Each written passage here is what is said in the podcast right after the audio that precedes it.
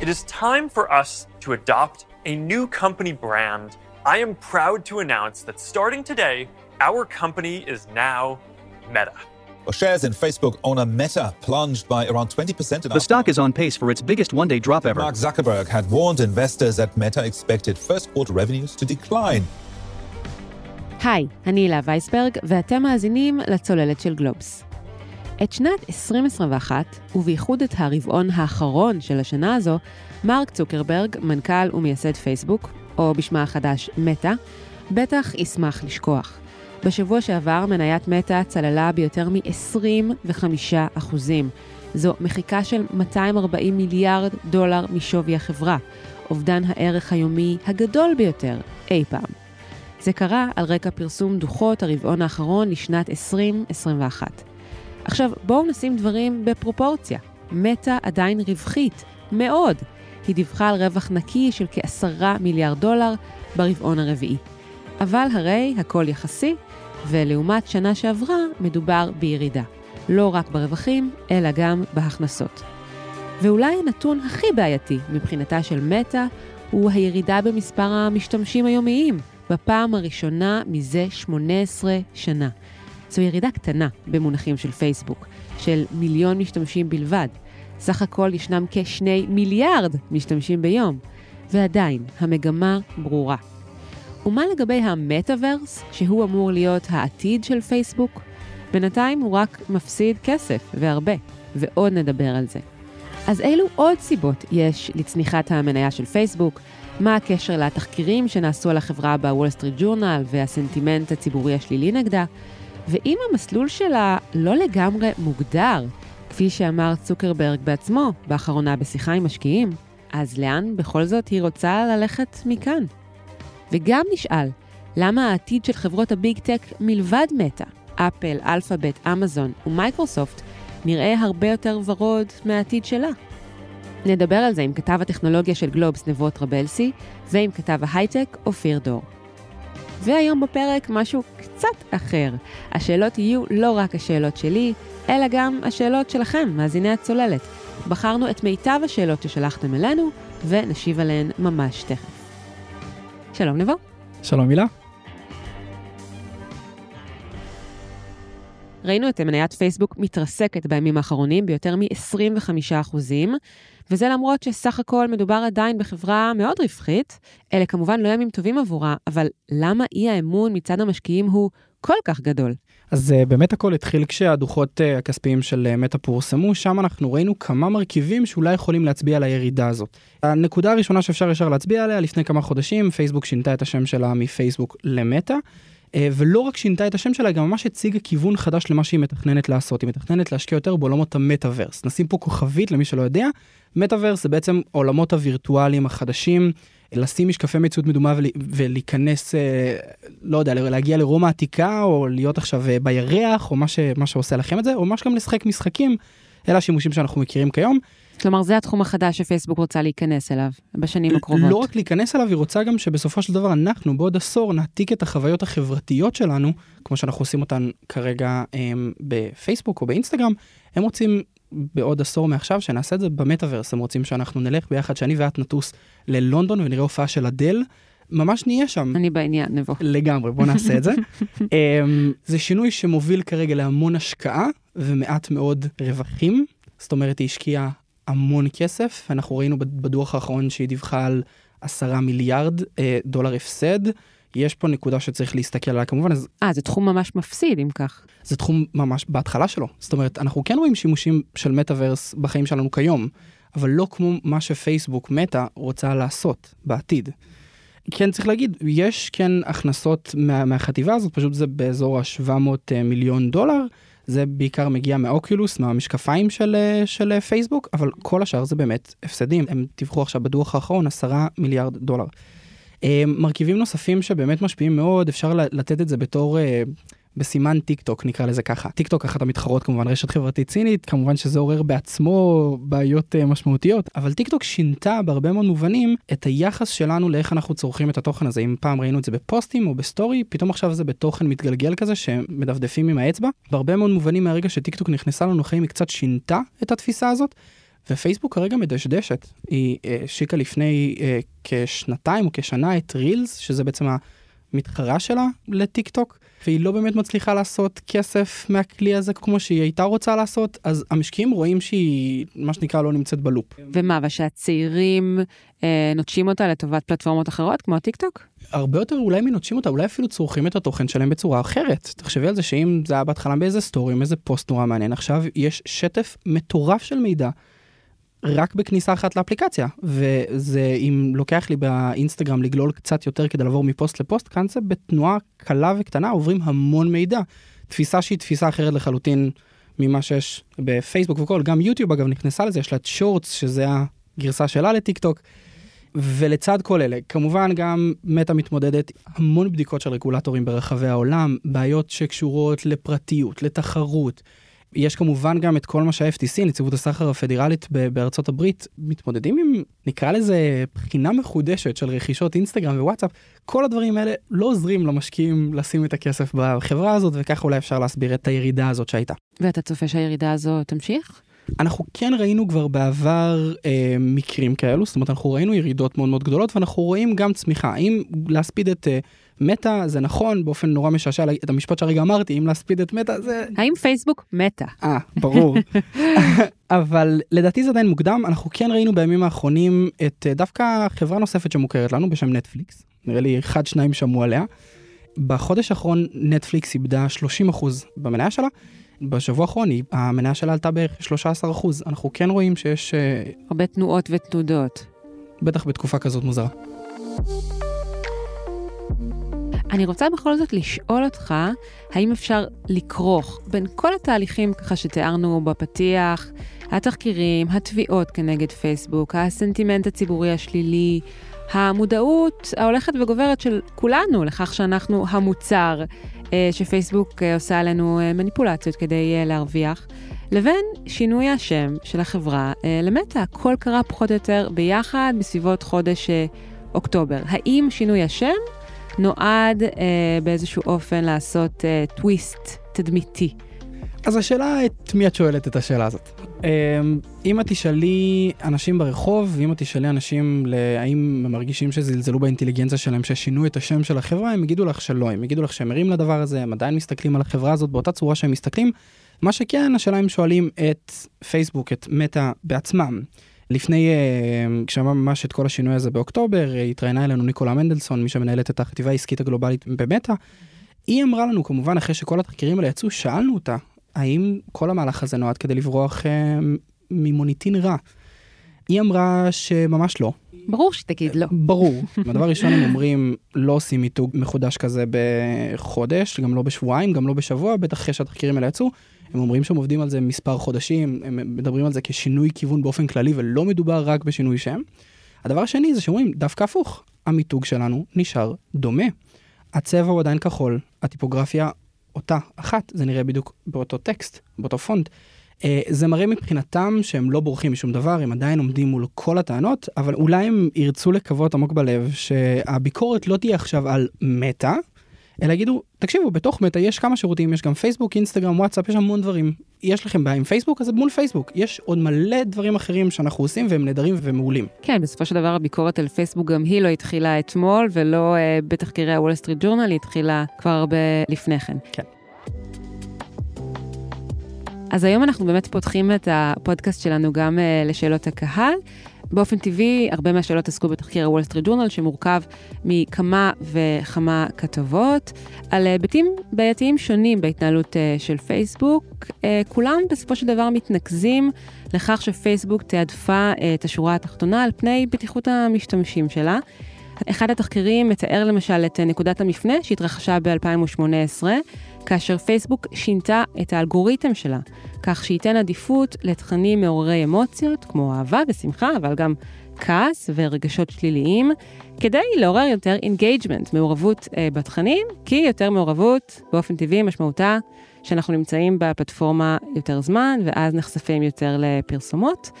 זה לא מה שאני בהכרח רוצה לראות בפיד שלי, זה מה שפייסבוק רוצה שאני אראה בפיד שלי. אה, אז בואו נשמע עכשיו שאלה בעניין הזה, שהגיעה אלינו מאילי סופר, בן 23, מירושלים.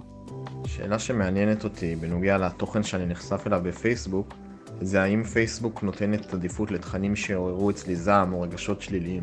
אז באמת אה, מדובר באחד אה, הפרקים שהוא בתחקיר של הוול סטריט ג'ורנל, זה התבסס על, כמובן על מסמכים שפרנסיס האוגן, עובדת לשעבר במה שנקרא בצוות היושרה של החברה, היא הדליפה את המסמכים האלה בהתחלה לרשות לניירות ערך, וזה הגיע גם לכדי תחקיר בז'ורנל.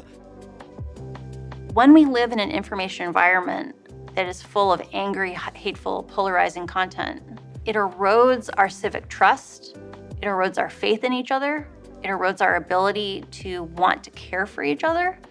The version of Facebook that exists today is tearing our societies apart and causing ethnic violence around the world. בעצם פייסבוק יצרה איזה סוג של נוסחה כדי להחליט מהם התכנים המשמעותיים שאת תרצי לראות. מה הכוונה? הם רוצים לקחת את העמודים העסקיים, את המפרסמים, ואולי קצת להוריד את זה בפוסטים הרגילים שאת צופה בהן. והם רוצים שתראי יותר את המשפחה שלך ואת החברים. כמובן שכשזה הוצג החוצה, צוקרברג הציג את המהלך הזה כסוג של הקרבה. שאנחנו יודעים שזה עומד להרחיק אולי חלק מהמשתמשים שהם לא יקבלו את המידע או לא יקבלו את הפוסטים וזה כדי שאנשים לא ישתמשו בפייסבוק כדי לפגוע באחרים אנחנו רוצים דווקא להעלות את החוויות האישיות ואת החוויות היותר המשמעותיות האינטראקציה המשמעותית יותר. אז בוא נשמע את מרק צוקרברג בעניין הזה מתוך דיון בסנאט שהתקיים בנובמבר 2018. For most of our existence, we focused on all of the good that connecting people can do. And as Facebook has grown, people everywhere have gotten a powerful new tool for staying connected to the people they love, for making their voices heard, and for building communities and businesses. אבל לפי המסמכים שבאמת פורסמו בתחקיר הזה, חוקרים מתוך פייסבוק, מתוך מטא, בעצם זיהו שמפרסמים מפלגות פוליטיות ברחבי העולם כיוונו מחדש את הפוסטים שלהם. איך הם, איך הם הגדירו את זה? למחוזות הזעם, לסנסציות. אותן מפלגות uh, פוליטיות ראו שככל שיש יותר זעם, ככה יש יותר מעורבות יותר גדולה, חשיפה יותר גדולה, יש יותר תגובות. וכמה מפלגות פוליטיות באירופה אמרו לפייסבוק שהאלגוריתם הוא זה שגרם להם לשנות עמדות שיהיו יותר חריפות, כדי שהן יעדדו יותר בזירה. כמובן שהעובדים דיווחו על זה למעלה, זה די נשאר אותו דבר, כי צוקרברג נגיד התנגד לחלק מהתיקונים, כי זה יפגע בכסף שיכול לבוא. ולכן אנחנו ראינו את השינוי המשמעותי הזה. אז כמובן שפייסבוק בעצמה התנגדה לאפיון הזה, היא טענה שזה לא נכון, שבעצם התחקיר עושה עוול למה שקורה באמת. אפשר להגיד בצורה מסוימת שבפועל כיום זה מה שאנחנו יודעים שקורה, זאת אומרת שהיה שינוי מסוים שגרם בעצם להקצנה יותר גדולה. אנחנו יכולים להסתכל על המהומות שהיו בקפיטול לפני שנה בינואר וראינו שזה הוביל לחסימה של דונלד טראמפ כמי ששלהב את הרוחות, האם הוא שלהב את הרוחות כי הוא עצמו רצה או כי הוא הרגיש שהוא צריך כדי שהתוכן שלו יעדד יותר להיות קצת יותר קיצוני, הכל שאלות שצריך לשאול, אבל אין ספק שזה משפיע לחלוטין על איך שאנחנו צורכים תוכן. באיזה אופן אה, הפרטיות שלנו נפגעת? ברגולציות שונות ברחבי העולם באמת בוחנים את פייסבוק והרבה חברות אחרות, אבל גם את פייסבוק בהיבט הזה. אחד הדברים שבאמת אה, בוחנים אה, זה שהיא מנסה להשתמש בכמה שיותר מידע עלינו, כדי באמת לטרגט לנו את הפרסומות וכדי למקסם את היכולות שלה להרוויח את הכסף. וזה אומר שגם אם אנחנו גולשים באפליקציות ואתרים שאינם בתוך קבוצת מטא, המידע הזה מגיע למטא, לפייסבוק. נכון, אה, כי אגב זה נעשה באישור שלכם. זאת אומרת כשאתם אישרתם בתנאי השימוש שאתם מנהננה, אתם אישרתם גם את הדברים האלו. מה קרה מאוד מאוד גדול בחודשים האחרונים שגרם לנו להסתכל על זה? אה, אפל גרמה באחד מתקוני המדיניות שלה, אחד מתקוני הגרסה שלה, שינתה את המדיניות לגבי שקיפות. שקיפות app tracking device, ככה הם קראו לזה. למה הכוונה? הם בעצם מבקשים מהמשתמשים לאשר מחדש את העובדה שאותה אפליקציה מבקשת לעקוב אחרינו מחוץ לאפליקציה. נסביר את זה בצורה פשוטה. אם אני לדוגמה הורדתי את פייסבוק לטלפון שלי, אה, פייסבוק רוצה גם לראות מה אני עושה מחוץ לאפליקציה, מה אני עושה לדוגמה באל אקספרס, או מה אני עושה לדוגמה בספארי, בדפדפן שלי. ברגע שאני מאשר, ברגע שעולה לי ההודעה הזאת ואני מאשר, אני בעצם נותן לפייסבוק את היכולת לבדוק, מה שנקרא לבלוש אחריי, לעקוב אחריי מחוץ לאפליקציה. אם אני לא מאשר את זה, אסור לפייסבוק לעשות את זה. אז תגיד, אבל תחקירים, החקירות, כל הדברים האלו שנעשו כנגד פייסבוק, עדיין נעשים, גרמו לירידה במספר המשתמשים, או לירידה בזמן השימוש? אם היינו מצפים באמת אולי לאיזה תגובת זעם כזאת של משתמשים, זה לא קרה. זה לא כמו שהיינו מצפים לאיזה חרם אה, משתמשים שיגידו, אנחנו לא מוכנים להשתמש יותר בכלי הזה. אולי כי אין לנו כל כך ברירה. גם נכון. עכשיו נחזור לכמה משאלות הקהל. מאיה בת 30 שואלת, האם החטא הקדמון שהוביל למונופול שפייסבוק היא היום, לכוח הרב שהיא צברה, טמון ברכישת אינסטגרם בשנת 2012? והיא גם שואלת, האם אתה חושב שפייסבוק הוא באמת תפורק בסוף? האם זה הפתרון? אמ, אז באמת הייתה רכישה מאוד מאוד גדולה כמיליארד אה, דולר שרכשו את אינסטגרם ב-2012, ב-2014 הייתה את הרכישה אה, של וואטסאפ אה, עבור 19 מיליארד דולר. אמ, בהרבה מאוד הזדמנויות טענו נגד, נגד מטא שהיא הסתירה מידע מכוון לגבי הרכישות האלה. זאת אומרת, לדוגמה ראו לגבי אינסטגרם שהיא מתחרה צומחת ושצריך לרסן את זה, צריך אם אנחנו לא נשלוט ואנחנו לא נרכוש את החברה הזאת, אנחנו נראה אותה בתור אחת המתחרות המרכזיות שלנו. אמ, והאשמה המרכזית שבאמת מטה מתמודדת איתה ברחבי העולם וגם ה-FTC, נציבות הסחר הפדרלית כרגע מעלה את זה אה, בהמון אה, הזדמנויות, זה שמטה ניסתה באופן אה, לא חוקי לדכא תחרות על ידי זה שהיא קנתה את המתחרות שיכולות לעלות לאט לאט. אבל מישהו בזמנו אישר את העסקה הזו, לא? זאת בדיוק הטענה שמטה בעצמה טוענת, היא אמרה, רגע, אתם אישרתם לנו את הדברים האלה, גם ב-FTC החליטו לעשות איזה חישוב uh, מסלול מחדש, כי היא ראתה כמה כוח uh, מטה צברה לאורך השנים, והיא התחילה לבחון את זה מחדש. גם יש יורית חדשה, אלינה קאן, שנכנסה לתפקיד בשנה האחרונה, והיא... לוחמנית מאוד. לוחמנית מאוד ונגד הביג טק מאוד. Especially in digital markets, there's a deep conversation right now, and one that also falls in the FTC's wheelhouse around data privacy and security, instances in which firms were able to renege on their commitments. And so entered the market or made certain acquisitions of firms that were a bit more privacy protective and then ended up reneging. And so all of a sudden firms are, consumers are locked in. אז יכול להיות שזה החטא הקדמון, אבל uh, זה חטא קדמון שאושר, אולי לא באופן uh, יותר מדי uh, נבון. או בלי להבין כל כך הרבה. מהן עם... ההשלכות שעשויות עוד להגיע, כן. ואנחנו נדע איך זה ייגמר לפי השאלה עד כמה החברות האלה גדלו, צמחו להיות אולי מפלצות מטורפות כאלה שיש להם כוח גדול מדי, למה אני מתכוון? אנחנו לא נראה פה איזה ניצחון או הפסד משמעותי למטה, גם לא לנציבות הסחר הפדרלי. תמיד הדברים האלה נסגרים באיזה סוג של פשרה. אופיר דור, באמת אה, כתבנו, סיכם אז באותה תקופה, כשהדברים אה, עוד ממש התחילו, איך ההיסטוריה באמת לימדה אותנו איך הסיפורים האלה בדרך כלל נגמרים. יש בעצם את הסיפור אחד מצד אחד של מייקרוסופט, מה שהיה אז ב-1998, כשמשרד המשפטים האמריקאי החליט אה, להגיש תביעה נגד מייקרוסופט, והטענה הייתה שהם חייבו יצרני מחשבים לספק בהכרח את הדפדפן של מייקרוסופט, את אקספלורר, כברירת מחדל, וב-2002 שופט פדרלי הכריז אז באותה תקופה, הוא הורה על פירוק מייקרוסופט לשתי חברות, חברה אחת שתטפל במערכת הפעלה בווינדוס, וחברה אחת שתטפל בשאר העסקים של מייקרוסופט. ספוילר זה לא קרה בסוף, אנחנו מכירים את מייקרוסופט כמייקרוסופט, הם ערערו, הגיעו לפשרה, בפשרה הזאת בעצם מייקרוסופט לא הודתה שעשתה שום דבר לא נכון, אבל היא הסכימה לעשות איזה שינוי מסוים שיאפשר למתחרות להיות מוצגות אה, בין היתר ואז להפוך את, ה, את, ה, את הכלי החדש, זאת אומרת כרום אם אנחנו רוצים כברירת מחדל.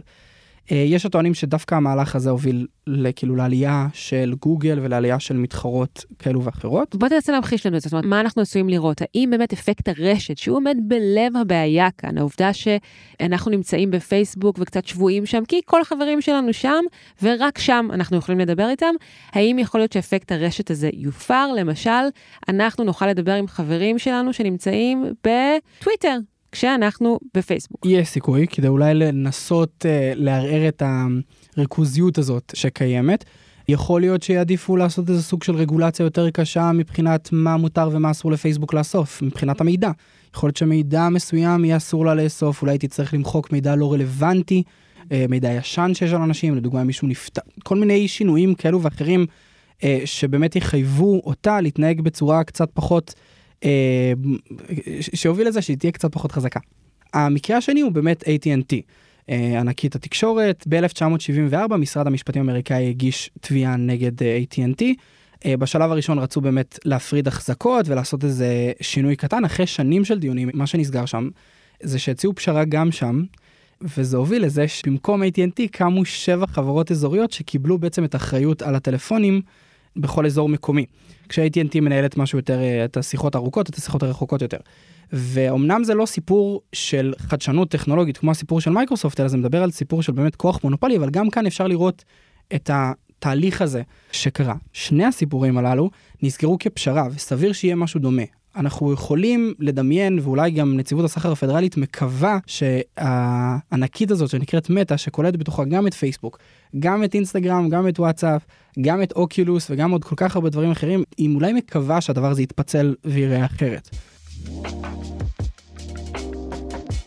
טוב, אנחנו ממשיכים עם uh, עוד שאלות מהקהל. מורן לוי, בן 41, מאזין קבוע של הצוללת, הוא מרמת גן והוא שואל, האם פייסבוק מאזינה לנו? למשל, אם אנחנו אומרים את המילה שחייה, האם זה מקרי שאחר כך אנחנו מקבלים פרסומת לעשרה שיעורים במבצע? כנראה שמורן בעניין של uh, שחייה. שאנחנו בעד, זה, זה גם ספורט וגם uh, מים. אם יש מיתוס uh, שפייסבוק ניסתה לאורך השנים, אפשר אפילו להגיד, לנסות להפריך בכמה הזדמנויות זה המיתוס הזה. האמת שאנחנו חייבים גם אולי אה, להתוודות ולהגיד שכשביקשנו פה מחברי המערכת להעלות שאלות, הרבה מהם שאלו את השאלה הזו, האם מאזינים לנו?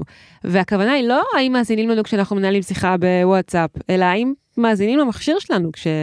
אין לנו מושג שזה אה, קורה. אז אם את תשאלי את, את מטא על ה... בדיוק מה שאת אמרת עכשיו, האם מאזינים לנו לשיחות בוואטסאפ, או האם מאזינים לנו כשאנחנו מדברים ליד הטלפון, על שניהם הם יגידו לך, לא אדום ענקי, מה זה ענקי? הכי גדול שאפשר.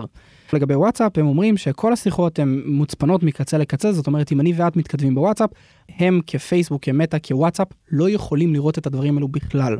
אז זה קודם כל בהיבט הזה זה הדבר הראשון שהם אומרים. הדבר שני, לאם כשמדברים ליד הטלפון ואומרים אני רוצה אה, ספה, ופתאום אני מקבל פרסומות על ספה, אה, גם על זה הם טוענים שזה לא נכון, ואיך הדרך שלהם אה, אה, להסביר את זה. להסביר את הקסם הזה שבכל זאת אה, קורה. דיברנו כן? מקודם על ה-App Tracking Device, שזה בעצם פייסבוק מסתכלת על מה אנחנו עושים מחוץ לזירה שלה. זה מה שקורה גם כנראה פה. זאת אומרת, רוב האנשים שאומרים ספה ליד הטלפון שלהם, או ספה, זו אותה מילה אבל שני דברים שונים, אה, ומקבלים פתאום פרסומת שקשורה לזה, זה לא כי הם רק אמרו את זה, זה הם כנראה גם גיגלו את זה בגוגל, או כי הם כנראה אה, החליטו לכתוב בפתקים אני צריך למצוא משהו, או הם עשו משהו שגרם לזה שפייסבוק עלתה על הדבר הזה, לא בזה שדיברו ליד הטלפון, אלא בזה שחיפשו ועשו שימוש בתוך הטלפון על אותו דבר. אוקיי, okay, נעבור לגלי ויינרב, כתבת המדע והביומט של גלובס, שביקשה אה, לשאול את השאלה הבאה. האם יש מחשבה להפוך את האלגוריתם של פייסבוק לשקוף יותר? כמובן שזו שאלה שצריך לשאול את החבר'ה במטא, אין ספק שברחבי העולם רגולטורים, מחוקקים, אומרים לפייסבוק, אומרים למטא, שומעת, אנחנו רוצים לדעת איך אתם עושים את הדברים האלה ואיך אתם משפיעים בסוף על התוכן שאתם מראים גם פה בישראל. אה, כחלק מהוועדה ששר המשפטים גדעון סער, הוועדה שאמורה להתאים את אתגרי המשפט לאתגרי הטכנולוגיה, אה, בוחנת גם לבקש מהרשתות החברתיות להראות את האלגוריתם, לאו דווקא לפרסם אותה, כמו שידעו המחוקקים, הרגולטורים, ידעו מה קורה שם כדי לראות שבאמת לא נעשה שם שימוש אה, לא, לא, לא תואם, לא מתאים. אה, אבל בסופו של דבר האלגוריתם של פייסבוק, האלגוריתם של מטא, בכל מה שהיא לא משתמשת, זה סוד ההצלחה שלה. אה, וכמו שיש מתכון סודי לקציצה הכי טעימה שבה, אה, שבבובס פוג. או לקוקה קולה. או לקוקה קולה, ואנחנו לא מצפים שיפרסמו את הדבר הזה, אני מנחש שזו בדיוק אותה תפיסה לגבי האלגוריתם. מה שכן אפשר אולי לדרוש מהרשתות החברתיות ומפייסבוק בפרט, לבוא ולהגיד על כל מיני היבטים מסוימים, איך אתם עושים את הדבר הזה. אל תספרו לנו ממש מה קורה בפנים, אבל מה האירוע, מה השימוש, אה, לראות נתונים שלכם שנגזרים מהאלגוריתם הזה, שאתם נתונים שאתם, שאתם מביאים, לא נתונים של איזה חברה צד שלישי שפתאום יכולה, לא. נתונים שלכם שמושפעים מהאלגוריתם הזה כדי לראות אם לא נעשה פה שימוש בעייתי. אז האם יש מחשבה להפוך את האלגוריתם לשקוף יותר? התשובה היא, אני, אני מנחש, אני מעריך שהתשובה היא לא. כן לראות דרכים אחרות לאיך להנגיש את המידע שיעזור למחוקקים, יעזור לנו המשתמשים לדעת יותר על מה אנחנו עושים פה. אז אולי תהיה קצת יותר שקיפות, אבל לא ממש אה, פירוט של אה, מה קורה בתוך האלגוריתם. שאגב, זה, זאת הביקורת המרכזית שיש על פייסבוק, שהיא לא שקופה. שהם מספרים לנו משהו, ואז אנחנו מגלים משהו קרוב, ולא בדיוק זה, או לא מספרים לנו בכלל, או יש הרבה מאוד דברים שאנחנו פתאום מבינים שזה לא קרוב למה שחשבנו במקור, ושהם סיפרו לנו כמובן. אוקיי, okay, שאלה אחרונה לסיום. איך אנחנו כ... צרכנים של מוצרי מטא, ורובנו צרכנים של מוצרי מטא, אה, יכולים להיות אה, צרכנים נבונים יותר. מה שאפשר להגיד עכשיו, אפשר גם להגיד את זה על שירותי גוגל, כי גם גוגל מגיעה להמון שירותים שאנחנו משתמשים גם בהם. גם גוגל היא מונופול, כן. אני חושב שהעצה הראשונה שאפשר, והטיפ החשוב אולי ביותר שאפשר לתת פה, זה לא לשים את כל הביצים בסל אחד. למה הכוונה? אם אתם משתמשים לדוגמה בשירותי מטא אז בואו לא נשתמש רק בפייסבוק אינסטגרם וואטסאפ. בואו נשתמש פתאום בטלגרם או בסיגנל. בואו במקום אה, פייסבוק אינסטגרם גם נשתמש בטוויטר או בסנאפצ'אט או בטיק טוק. כלומר לפצל את השימוש שלנו, כן. ברגע שאנחנו מפצלים את השימוש שלנו אז לא רק שאנחנו בטוחים יותר, דמייני יום אחד שיחליטו מישהו במטא יגיד וואלה הילה היא בן אדם מסוכן. delete על הבן אדם הזה. מה קורה אם יום אחד את הרי אני ואת תקשרנו בוואטסאפ לפני שהגענו לחדר הזה מה קורה אם פתאום הוואטסאפ שלך נחסם איך אני ואת מתקשרים. הוואטסאפ קורס שזה אירוע אמיתי שקרה לא מזמן. מה זה וואטסאפ קורס כל שירותי פייסבוק קרסו שזה היה גם פייסבוק גם אינסטגרם גם וואטסאפ ומה שהיה מפחיד שם זה לא רק שלא היה לנו תקשורת אחד עם השני. עסקים שבנויים על לפרסם את העסק שלהם בעזרת פייסבוק היו לא זמינים ולא רלוונטיים וזו בעיה גדולה. נכון. אז זה מאוד מאוד חשוב להסתכל על שירותים אחרים לאו דווקא רק על מטא אלא גם לגבי גוגל לדוגמה אתם משתמשים במנוע חיפוש של גוגל ועל המייל של גוגל בואו נעשה שנייה חשיבה מחדש. ואולי חשוב מאוד וזה אני חושב שזה טיפ שאולי הוא קריטי באופן כללי כצרכני אה, דיגיטל. תמיד תשאלו מה אני נותן, מה מבקשים ממני, האם פייסבוק רוצה עכשיו שאני אשתף את המידע שאני לא רוצה לשתף, האם לדוגמה רוצים שאני אאשר תנאי שימוש של משהו שלא שווה לי לאשר? בואו נהיה צרכנים נבונים, בואו נקרא, לא יודע אם תצליחו לקרוא את כל תנאי השימוש הארוכים והמייגעים האלו, אבל לפחות להבין על מה אנחנו חותמים. צריך במיוחד לחשוד במקרים שבהם אנחנו לא משלמים על השירות, ואז ברור שיש מודל עסקי שעומד uh, מאחורי הדבר שמניע את uh, קיומו. אתה חושב באמת שפייסבוק אולי תגיע למקום שבו היא פשוט גובה מאיתנו תשלום, ואז הדברים יהיו יותר שקופים? לאו דווקא גובה מאיתנו תשלום בשימוש אה, רגיל, אולי יהיו חוויות אה, מיוחדות שעליהן אנחנו כן, אה, כן יגבו מאיתנו תשלום. לדוגמה, אם אנחנו מדברים על המטאוורס, אז אני ואת נטוס להופעה של אדל, אנחנו נשלם על זה כסף. זה יהיה כסף לכל דבר ועניין. אגב, שם כנראה לא יהיה פרסומות. כי שילמנו כן. על זה כסף. זה בדרך כלל ה trade off. זה מה שקורה שם בדרך כלל. Mm-hmm, mm-hmm. כבר עכשיו אנחנו רואים את זה בהיבטים מסוימים כבר ברשתות החברתיות, גם בטיק טוק זה עכשיו נכנס, שיוצרים יכולים לבקש מהעוקבים שלהם כסף על תוכן מיוחד. אז מה יקרה אם גם החוויה אתם רוצים להשתמש בכלים סופר מגניבים בואו תשלמו כסף ותקבלו את הכלים הללו. נבות רבלסי תודה רבה. תודה הילה. היי אופיר.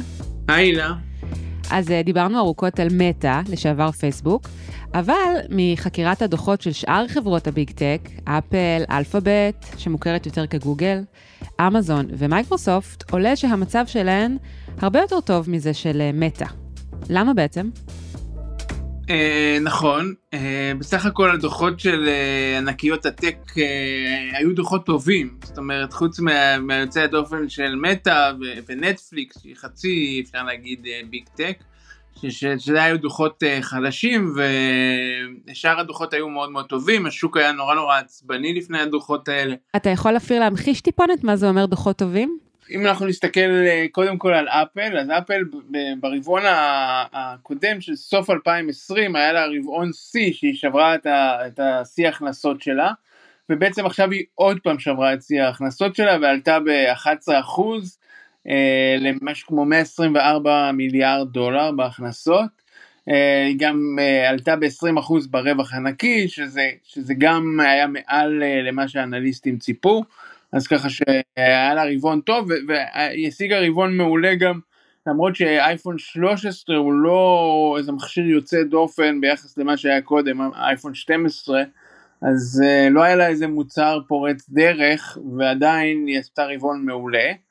אם אנחנו מסתכלים על מייקרוסופט שגם היא וגם כל חברות האחרות צמחו בענן שלהם, שירותי הענן שלהם ביותר מ-40 שזה אומר שהם בקצב צמיחה מאוד מאוד מהיר עדיין. גם היא עלתה ב-21% ברווח הנקי, עשתה משהו כמו 19 מיליארד דולר ברבעון אחד ברווח הנקי, שזה יותר ממה שהאנליסטים חזו, אה, ועלתה בהכנסות ב-20%, אז ככה שלמרות שמדובר פה על החברות הכי גדולות בעולם, הן ממשיכות לצמוח במספרים דו ספרתיים. שזה גם אה, חברות יותר קטנות אה, כנראה שהיו שמחות למספרים האלה. למה החברות האלה ממשיכות לצמוח ואילו אה, מטא, לשעבר פייסבוק, באיזשהו דשדוש? הביג טק או החברות הגדולות, הם בניגוד נגיד לפייסבוק, למטא ולנטפליקס, הן מאוד מאוד מגוונות מאיפה הן מביאות את הכסף שלהם. בהכנסות ואחרי זה גם ברווח שלהם וזה אולי מה שנותן, הופך אותם ל Big Tech אולי הדוגמה הכי פשוטה זה אפל, שפעם הייתה חברה של רק מכשירים, אה, ומאוד מאוד עבדה, מאוד מתקשה כדי להגדיל את האופציה של שירותים, היום אנשים קונים אצלה טלוויזיה וקונים אצלה שירותי אחסון וקונים אצלה חבילת fitness, אז ככה שזה גם שירותים וגם מכשירים שאחד מאזן קצת יותר את השני, אבל זה עוד יותר חזק אצל אמזון, אמזון כולנו מכירים אותה כחברה של e-commerce, אבל e-commerce זה בכלל לא, היום כבר לא מקור הרווח העיקרי של החברה, זה אולי מקור ההכנסות המרכזי שלה. בנוסף לזה יש לה הכנסות משירותי ענן, שהיא המובילת שוק, ומשהו כמו 17% מההכנסות שלה מגיעות uh, משם. יש לה הכנסות מפרסום, היא נותנת לכל מיני מותגים לפרסם אצלה בפלטפורמות, uh, שזה, שזה משהו יחסית חדש, uh, שהיא פעם ראשונה מדווחת עליו ברבעון, ברבעון הזה. אפילו זה, יש את הדוגמה המאוד מעניינת שאמזון עושה מפרסום היום יותר כסף מאשר אה, יוטיוב עושה מפרסום. ויש את מייקרוסופט שהיא אולי הכי מגוונת מכל החברות האלה, אנחנו יכולים רק אה, לחשוב על כל המוצרים שיש לה. זה מתחיל באופיס ווינדוס, שזה הדברים המסורתיים, אבל זה ממש כבר לא הכל. היא גם יש לה גיימינג וקונסולות משחקים ויש לה רשת חברתית שזה לינקדאין ויש לה אה, שירותי ענן ויש לה עוד אה, תוכנות למפתחים אז, אז היא חולשת ככה על עולם מאוד מאוד גדול. בקיצור, מטא לא גיוונה מספיק את אה, אפיקי ההכנסה שלה. אבל אתה יודע, מעניין לתהות לגבי אה, גוגל, אה, שנקראת אלפאבית כיום, אמ, כאשר המודל העסקי הוא לכאורה דומה, מודל עסקי שמבוסס על אה, פרסום, ובכל זאת אלפאבית מראה ביצועים יותר טובים. אז מה היא עושה אחרת? שתי החברות האלה, גם גוגל וגם uh, פייסבוק, חשוב להגיד, מאוד מאוד ניסו לאורך השנים לגוון את ההכנסות שלהם. מטא פחות uh, הצליחה, היא ניסתה בעבר כל מיני אופציות של uh, נגיד לעשות uh, מטבע בינלאומי, נכון. מטבע קריפטו בינלאומי, שזה לא קרה, זה אפילו נסגר הפרויקט הזה. נכון. גוגל אולי קצת טיפה יותר הצליחה בעולם של שירותי ענן, היא עדיין יחסית קטנה שם, מפסידה הרבה כסף.